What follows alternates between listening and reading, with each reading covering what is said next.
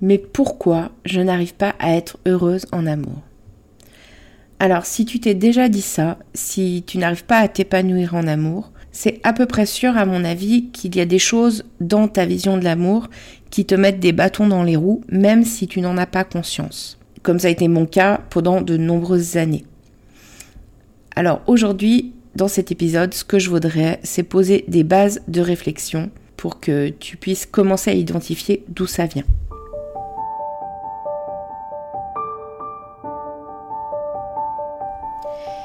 Et si je te parlais d'amour? Ça t'est déjà arrivé, toi, de te demander comment font les autres qui arrivent à construire une belle histoire d'amour? Ou alors d'enchaîner les relations au bout desquelles tu tombes toujours du carrosse de l'amour, te retrouvant seul encore une fois au bord du chemin? T'as déjà eu l'impression que quelque chose cloche chez toi, ou t'as déjà eu peur que les choses se reproduisent encore Peur de pas faire les bons choix?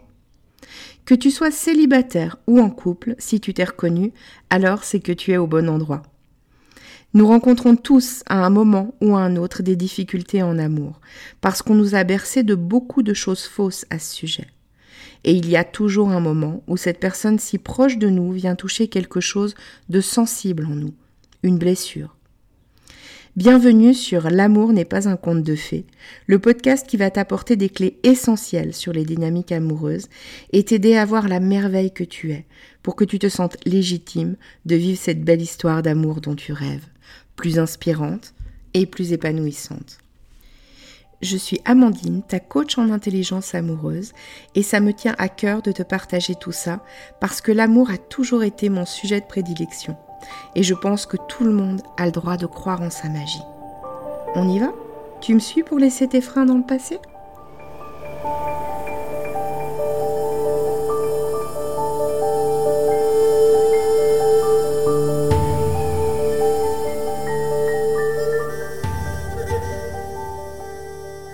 Je suis ravie de te retrouver aujourd'hui pour euh, te parler de ta vision de l'amour. Et déjà pour commencer, je voudrais te dire que j'espère que tu n'entendras pas trop de bruit parasite parce que j'ai des voisins qui font des travaux. et euh, ben voilà, que c'est pas agréable, j'espère que tu l'entendras pas trop. Donc oui, c'est possible que tu aies déjà remarqué que dans tes histoires d'amour, il y a des schémas répétitifs.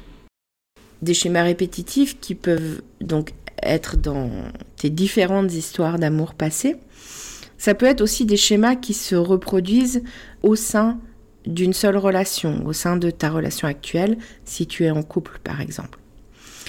Il y a peut-être aussi des peurs qui sont répétitives. Tu sais, des peurs qui ont un peu la vie dure.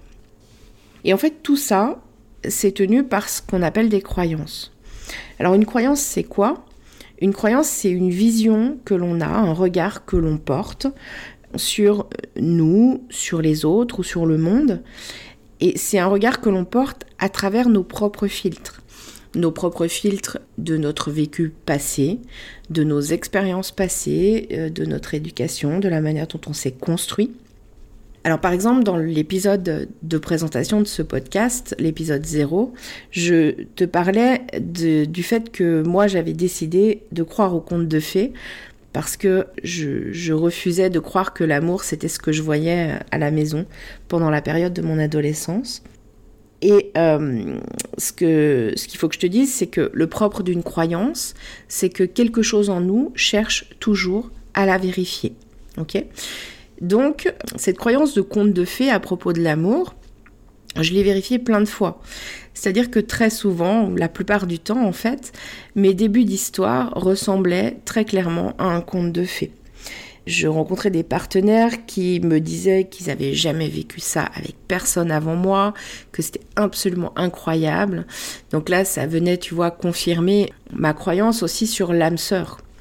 Finalement, on est fait pour se rencontrer.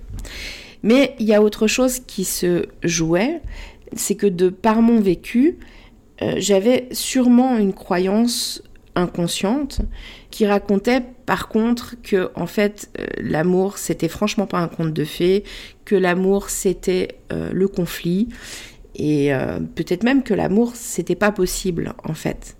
Donc ce qui fait qu'après des débuts d'histoire merveilleux, magiques et dignes de contes de fées, les choses commençaient toujours à se détériorer. Et en plus, forcément, parce que j'avais genre euh, installé en moi un détecteur de, de tout ce qui rentrait pas dans la case conte de fées. Donc je mettais une pression énorme et ainsi mes histoires périclitaient toujours au final.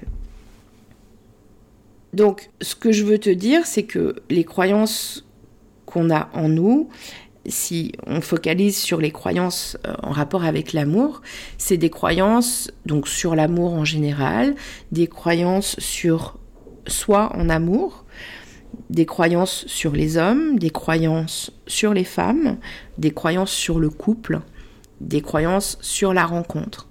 Donc tout ça, quelque part, euh, on en a tous, on se les construit tous euh, quand on grandit. Et euh, ça influe forcément sur notre manière de rentrer en relation avec l'autre. Et ça influe forcément aussi sur euh, la manière dont on va mener nos relations amoureuses. Aujourd'hui, je voudrais te parler de comment cette vision de l'amour, elle se construit. Et puis, je vais ouvrir plein de boîtes aujourd'hui. Évidemment, c'est très individuel, ça dépend de notre vécu, ça dépend de notre manière de réagir aux choses, euh, ça dépend de la manière dont on s'est senti blessé par tel ou tel événement. Donc, ça va être vraiment très général ce que je vais dire. Mais mon envie à travers ce podcast, c'est de t'aider à commencer à te questionner sur les différents éléments qui font partie de ton paysage intérieur, qui peuvent définir la vision de l'amour que tu as construite et en quoi elle peut t'empêcher de t'épanouir en amour. Il y a peut-être des choses que je vais dire sur lesquelles tu vas être un peu sceptique. Et ça, je peux le comprendre. Parce que le problème avec ces croyances, c'est que on en a qui sont assez de surface, on va dire, puis il y en a qui sont plus profondes, donc en fait qui sont plus inconscientes, qu'on appelle les métacroyances. Et ces métacroyances, c'est souvent elles qui vont nous porter le plus préjudice, et en même temps c'est celles qui sont le moins faciles à voir, puisqu'elles sont plus inconscientes. Après, il y a aussi des degrés dans les croyances, ok? Parce que à certains moments, on a vraiment l'impression que c'est vrai. Par exemple, pour imaginer mon propos, quand euh, dans le passé je pensais que l'amour c'était être fusionnel, euh, je l'identifiais pas comme une croyance à une certaine époque. C'est-à-dire que pour moi c'était vraiment une réalité. En vrai, c'était ma réalité, c'était mon filtre euh, que je m'étais construit par rapport à l'amour.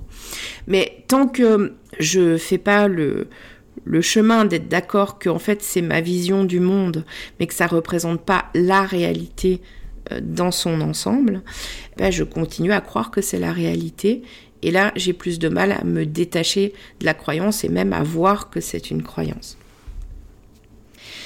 Alors, en fait, ces croyances, elles se créent de différentes manières, mais j'ai décidé d'en ressortir euh, quatre, parce que je pense que si on explore déjà tout ça, on a déjà exploré pas mal de choses. La plupart de nos croyances, elles se créent très tôt dans la vie. Elles se créent dans l'enfance, de par notre éducation et de par les modèles parentaux qu'on a. Quand je dis parentaux, ça peut être euh, beaucoup plus large que ça parce que hum, ça peut être les parents, ça peut être les grands-parents, des oncles, des tantes, tout simplement la personne qui le plus, les personnes qui se sont le plus occupées de nous euh, dans l'enfance. Donc, faut entendre modèles parentaux au sens, euh, au sens large. En tout cas, dans l'enfance, on a engendré ce que j'appelle des blessures d'amour, où on a compris lors d'une expérience euh, émotionnelle très forte, par exemple, ou lors d'événements euh, répétés, donc peut-être émotionnellement moins forts, mais répétés, que ce qu'on était n'était pas aimable.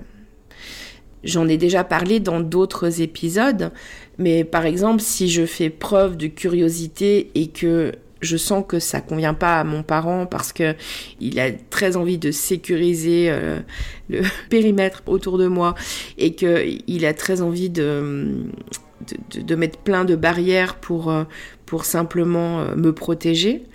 Il y a quelque chose en moi à répétition qui va comprendre que ma curiosité, elle n'est pas OK. Et cette curiosité, du coup, je vais la mettre de côté ou je vais la congeler, comme je dis parfois, pour pouvoir garder l'amour. Donc ça, c'est un exemple d'éducation de, dans lequel on va commencer à définir euh, notre paysage amoureux.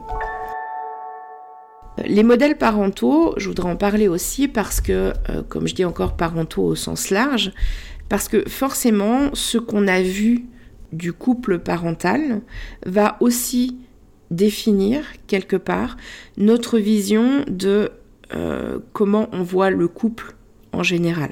Certainement que je ne vais pas déployer les mêmes croyances et la même vision sur l'amour si j'ai un couple de parents qui est très fusionnel et qui s'entend très bien, si j'ai un couple de parents qui est toujours en conflit, ou si je grandis dans une famille monoparentale, si j'ai un des parents qui est, euh, qui est absent de ma vie, là je vais peut-être avoir plus de mal du coup à avoir euh, une vision du couple parce que quelque part j'en ai pas eu le modèle. Ce qui n'est pas forcément une fatalité parce que parfois on peut grandir dans une famille monoparentale, mais c'est par exemple le couple des grands-parents qui va servir de modèle. Donc tout ça, quelque part, ça va influer la manière dont on construit notre regard sur l'amour, sur le couple et sur qui on est en amour, parce que évidemment aussi qu'on soit un homme ou une femme, on va aussi se baser sur les modèles qu'on a eus d'hommes et de femmes dans notre enfance. Donc à mon avis, il y a beaucoup de choses dans notre vision de l'amour qui vient de là. C'est pour ça qu'en coaching, j'aborde forcément, ne serait-ce qu'un peu, le, regard que tu as sur ton enfance, sur la relation de couple de tes parents, si elle était existante, etc. Ensuite, la deuxième chose qui influe et qui crée des croyances, c'est notre histoire amoureuse. Et ça, en coaching, il y a aussi un, un grand travail là-dessus en général. C'est-à-dire questionner les relations qui ont été les plus importantes pour toi importante, à toi de voir ce que tu mets derrière. Parce que des fois, importante, c'est dans le temps, c'est dans la longueur. Mais importante, ça peut être aussi. On peut vivre des, histoires euh, euh, moins longues, mais qui impactent plus, etc. Donc, importante, à toi de définir qu'est-ce que ça veut dire.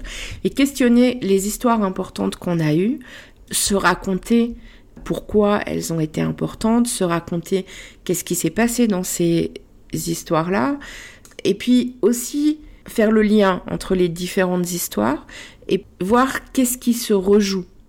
Est-ce qu'il y a des schémas répétitifs dans tes comportements qui se rejouent? Est-ce qu'il y a des schémas répétitifs dans les partenaires que tu choisis? C'est-à-dire, est-ce qu'il y a des points communs à ces partenaires-là?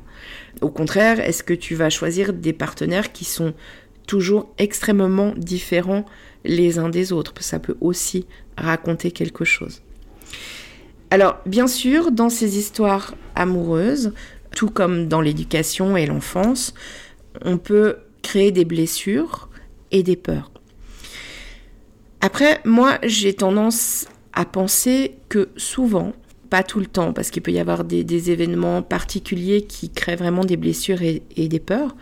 Mais souvent, dans nos histoires amoureuses, on rejoue quelque chose qu'on a déjà vécu dans l'enfance, jusqu'à ce qu'on en prenne conscience et que hum, on puisse peut-être parfois faire un travail aussi pour s'en libérer quand la prise de conscience n'est pas suffisante en soi. Donc je pense que dans les histoires d'amour, on rejoue quelque chose qu'on connaît déjà, qu'on vient vérifier les croyances qu'on a déjà, même si on n'en était pas conscient, comme je te disais tout à l'heure, et que quand on rejoue ces événements et qu'on vérifie les croyances, ben on prend aussi le risque d'amplifier ces croyances et que avec les années et les expériences, on ait de plus en plus de mal parfois à s'épanouir en amour. Après, la chose dont j'aimerais aussi te parler, c'est de l'influence des contes de fées et des comédies romantiques. Alors évidemment, le nom de mon podcast, L'amour n'est pas un conte de fées, n'est pas anodin. Parce que dans les contes de fées et dans les comédies romantiques, l'histoire est toujours un petit peu la même. Et d'ailleurs, je te renvoie à un livre que j'aime beaucoup, euh, La princesse qui croyait au conte de fées, dont j'ai parlé dans l'épisode 8, si tu as envie de l'écouter. Donc, c'est toujours un petit peu la même chose. La princesse va grandir dans un environnement, elle va attendre que son prince, donc le seul et l'unique, euh, vienne la sauver et, la, comment dire, l'arracher presque, j'ai envie de dire, à sa condition. Euh, on retrouve ça dans les contes. Euh, enfin, je pense par exemple à, Cendrillon où le prince vient l'arracher à sa condition de, pauvreté et, et à, sa méchante belle-mère et ses méchantes belles-sœurs. Je, pense à la Belle au bois dormant aussi, dont, le, la seule chose qui peut la, libérer, c'est le, le, baiser de son prince charmant. Donc il y a toujours ça qui plane un peu derrière les contes de fées. Après, forcément, quand euh, on grandit là-dedans, et ça, ça s'applique peut-être plus aux filles qu'aux garçons, quelque part, on croit qu'un jour, il y a une personne unique, un homme unique, un prince charmant donc, qui va venir et, il y a cette dernière phrase des contes de fées, ils vécurent heureux et, eurent beaucoup d'enfants. C'est qu'après, il n'y a plus de problème en fait. c'est une fois que le prince est arrivé, qu'il a sauvé la princesse de sa condition, il n'y a plus de problème. Elle est heureuse et en même temps, bah, il la libère, il lui donne aussi quelque part la possibilité bah, de s'épanouir, euh, d'exister, le sentiment d'exister. Quand on y pense, ça, met d'emblée euh, la femme un peu dans une position de victime et puis l'homme dans la position du sauveur. Et puis ça met un peu de toute façon la femme dans la position de je peux pas m'épanouir sans prince parce que c'est lui qui va venir me libérer de tout ça. Alors je parle aussi des comédies romantiques parce que pour moi les comédies romantiques c'est juste une version moderne des contes de fées. Alors des fois il y a quelques variantes, des fois euh, c'est la femme qui va sauver l'homme de sa condition. Mais c'est toujours la même chose. Et l'histoire se termine exactement comme la fin d'un conte de fées, où ils se sont trouvés, ils vécurent heureux, etc. Alors en fait, comme si c'était un aboutissement. Mais en fait, c'est que le début de l'histoire, ça. c'est que le début où ils tombent amoureux, mais ils ne racontent pas tout ce qui se passe derrière. Donc, ces, contes de fées, ces comédies romantiques, je pense qu'ils influent quand même pas mal de choses sur la vision de l'amour pour, pour les femmes comme pour les hommes d'ailleurs, sur une vision romantique de l'amour, sur une vision de se sauver l'un l'autre, sur euh, une vision d'avoir besoin aussi d'un autre pour grandir, pour évoluer, pour s'épanouir, pour enfin être heureux chez les hommes, ça, crée un peu l'égrégore, on va dire, de, du, chevalier sur son cheval blanc. Et puis, il y a une dernière chose sur laquelle j'avais envie de te parler aujourd'hui, qui influe aussi sur notre croyance et sur notre vision de l'amour, c'est le regard de la société sur l'amour, sur le couple, sur les hommes en couple, sur les femmes en couple. Par exemple, aux yeux de la société, euh, si t'es pas en couple et que t'as pas d'enfant, euh, c'est qu'il y a quelque chose qui cloche chez toi ou que tu as raté ta vie. Autrement dit, on doit être deux pour être heureux. Ce qui génère en fait non pas des fois l'envie d'être avec quelqu'un, mais le besoin d'être avec quelqu'un pour pouvoir être heureux, et puis c'est là qu'on rejoint un petit peu les contes de fées, les comédies romantiques, mais aussi pour avoir une place au regard de la société. Un autre regard de la société qu'on pourrait évoquer, il y en aurait plein, hein, mais ça pourrait être on ne répare pas les choses. Si ça ne marche pas, ça ne marche pas. Donc ça, ça va nous emmener sur des croyances du style, bah si c'est pas fluide, c'est pas de l'amour. Ou si c'est pas évident, alors c'est que euh, ça vaut rien du tout. Si on a des problèmes ou qu'on rencontre des obstacles, alors bah il y a rien à faire en fait, c'est qu'on n'était pas fait l'un pour l'autre. Ce genre de choses. Et puis, je peux guère parler du regard de la société sans parler du patriarcat. Le patriarcat, c'est plus tout à fait au goût du jour, on est bien d'accord, en tout cas euh, sur le papier. Parce que on a quand même dans notre passé pas mal de choses au niveau du patriarcat. Donc, que je résumerais en on a plus l'homme qui s'occupe financièrement et matériellement de la famille, euh, la femme qui peut être plus celle qui reste à la maison et qui s'occupe des enfants, ou en tout cas qui peut avoir peut-être euh, un métier où elle gagne moins que son mari et où essentiellement quand même c'est elle qui s'occupe de l'éducation des enfants. Et là-dedans, on ne parle pas du tout d'amour, par exemple. Alors bien sûr, il peut y avoir euh, du patriarcat et de l'amour, mais c'est pas là-dessus qu'elle focus. Le focus, il est sur le rôle de chacun. Il n'est pas sur la sensibilité, l'émotion euh, de l'amour entre deux personnes. Et même si aujourd'hui, le patriarcat, on a plutôt tendance à dire qu'il est derrière, dans les esprits, et même à un niveau inconscient, on est quand même toujours influencé par ça. Même sans s'en rendre compte, et même quand euh, on a tendance à, plutôt le, nier, je pense qu'il y a toujours une influence inconsciente. Parce que aujourd'hui, on est dans un moment qui est un petit peu particulier, c'est-à-dire que le patriarcat est derrière, c'est plus vraiment ça, même si en même temps on peut être influencé encore par ça parce qu'on a pu grandir dans un environnement patriarcal. On a pu avoir des parents qui étaient plutôt sur ce registre-là, par exemple. Ça dépend quel âge on a. et, puis en même temps, il n'y a pas encore forcément autre chose en termes d'image du couple qui a été construite c'est à la fois très déstabilisant pour les couples d'aujourd'hui, parce qu'il n'y a pas forcément de, d'endroit où se référer. Ça peut être, euh, j'ai entendu souvent des, hommes euh, dire qu'ils ne savaient pas forcément où, se positionner vis-à-vis de leur femme, par exemple. Mais c'est aussi une super opportunité, quelque part, de pouvoir construire euh, le couple qu'on a envie de construire avec son partenaire et puis de le décider en fait à deux. Toutes les cartes peuvent être possibles. Alors, je, digresse un petit peu avec tout ça, mais pour revenir au sujet et pour me recentrer, tu l'auras compris, ta vision de l'amour, ça peut être un ensemble de tout ça. Et puis, si tu n'arrives pas à t'épanouir en amour, ben, il y a des chances que il y ait quelque chose dans tout ça, peut-être plusieurs choses, hein, qui te pourrissent un peu la vie. C'est un grand sujet, c'est pas un sujet qu'on se pose en, cinq minutes. Comme je disais, c'est pas forcément facile au niveau des croyances de, de les détecter parce qu'en fait on a tellement l'habitude de penser comme ça qu'on n'a même pas l'idée qu'on pourrait peut-être penser autrement.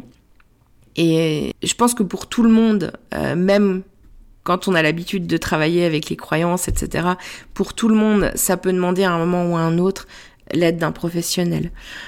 Parce que hum, on entend toujours facilement plus facilement, en tout cas quand on est un petit peu, euh, quand on a l'esprit un peu aiguisé à ça, les croyances chez les autres, mais c'est parfois difficile de les repérer chez soi, même quand on sait que, même quand on sait qu'il y en a. Et puis après, bah, qu'est-ce qu'on en fait? Parce que hum, c'est pas si évident que ça aussi de se dire euh, bon bah hum, maintenant je vais décider de, de penser autrement. C'est pas forcément si simple. Alors si tu m'as écouté jusque-là, j'ai été un peu, plus bavarde que d'habitude aujourd'hui. Je te remercie. J'aurais beaucoup de, plaisir à avoir un retour de ta part euh, sur ce que cet épisode t'a inspiré. Est-ce que c'est des questions que tu t'es déjà posées, ton regard sur l'amour? Est-ce que tu t'es déjà posé ces questions-là en rapport avec ton éducation, tes modèles parentaux, ton histoire amoureuse dans sa globalité, ou par rapport aux, contes de fées ou aux comédies romantiques ou, au regard de la société. Peut-être aussi les influences que tu subis par rapport à ça. Est-ce que tes, tes, choix sont vraiment tes choix ou est-ce que tes choix sont influencés par euh, ton éducation, ton environnement, la société autour de toi, etc c'est une question hyper vaste. J'en ai fait un épisode qui est plutôt général Et j'espère qu'il pourra t'inspirer à te poser des questions ou peut-être à avoir envie d'aller travailler ça avec un professionnel pour pouvoir aller plus loin et te libérer de, de ce qui t'entrave. Parce que évidemment, dans un épisode comme ça, je peux pas forcément faire quelque chose de d'hyper personnalisé. On est un ensemble de choses, on est un ensemble d'expériences, on est un ensemble de, de croyances. Euh, j'ai évoqué aussi un petit peu les peurs, c'est très important aussi, les, toutes les peurs qu'on a pu euh, générer, qui sont souvent euh, en, lien avec des croyances aussi. Par exemple, si on parle de la peur de, de l'engagement, on peut par exemple imaginer que quelqu'un qui a peur de, de s'engager, il a des croyances, peut-être des méta-croyances inconscientes, du style que s'il s'engage, il va peut-être perdre sa liberté, il va peut-être euh, étouffer dans une relation, peut-être qu'il va s'oublier ou se perdre dans cette relation. Voilà, donc il y a tout un tas de choses par rapport à, ces croyances qui génèrent aussi des peurs et qui peuvent empêcher d'avancer. Alors je te remercie de m'avoir écouté jusqu'au bout, si tu es encore là. je, t'invite à, me partager qu'est-ce que, qu'est-ce que ça t'inspire tout ça. Peut-être que ça te fait te poser encore d'autres questions. Peut-être que tu savais déjà un petit peu tout ça, mais que tu sais pas forcément comment t'en libérer, ou, je sais pas, quoi que ce soit d'autre, viens me le partager, ça me fera plaisir. Tu peux venir le faire sur mon compte Instagram. Et dans les prochains épisodes, les prochaines semaines, j'ai prévu de faire un peu des focus. Euh, par exemple sur les croyances qui t'empêchent de t'épanouir en amour, euh, sur les peurs qui t'empêchent de t'épanouir en amour. Et puis des focus encore plus plus focusés, on va dire. Par exemple sur la peur de l'engagement. Euh, peut-être pour définir si euh, il y a quelque chose en toi qui a peur de l'engagement, ou alors pour arriver à, à détecter chez l'autre s'il y a une peur de l'engagement. Parce que au passage, euh, je te rappelle, je l'ai déjà dit et j'en ai parlé il n'y a pas longtemps sur mon compte Instagram, l'engagement, c'est un des prérequis pour une histoire d'amour qui fonctionne, évidemment. Je te parlerai aussi de dépendance affective parce que c'est un sujet super à la mode, mais tu verras que mon point de vue là-dessus est peut-être lui pas super à la mode. et peut-être un petit peu décalé. Mais j'ai envie de t'en parler aussi parce que hum, forcément, il y a aussi des croyances sous-jacentes à, cette, euh, à cette dépendance affective. Je te remercie pour ton écoute. Si ça t'a plu, si tu penses que ça peut aider quelqu'un à commencer à faire un petit peu le tri dans sa tête par rapport à sa vision de l'amour, je te propose de partager cet épisode. Et moi, je te dis à la semaine prochaine, où justement ça sera un épisode consacré aux croyances qui t'empêchent de t'épanouir en amour. Donc là, on va vraiment plus rentrer dans, dans le détail et dans les choses spécifiques. Bye bye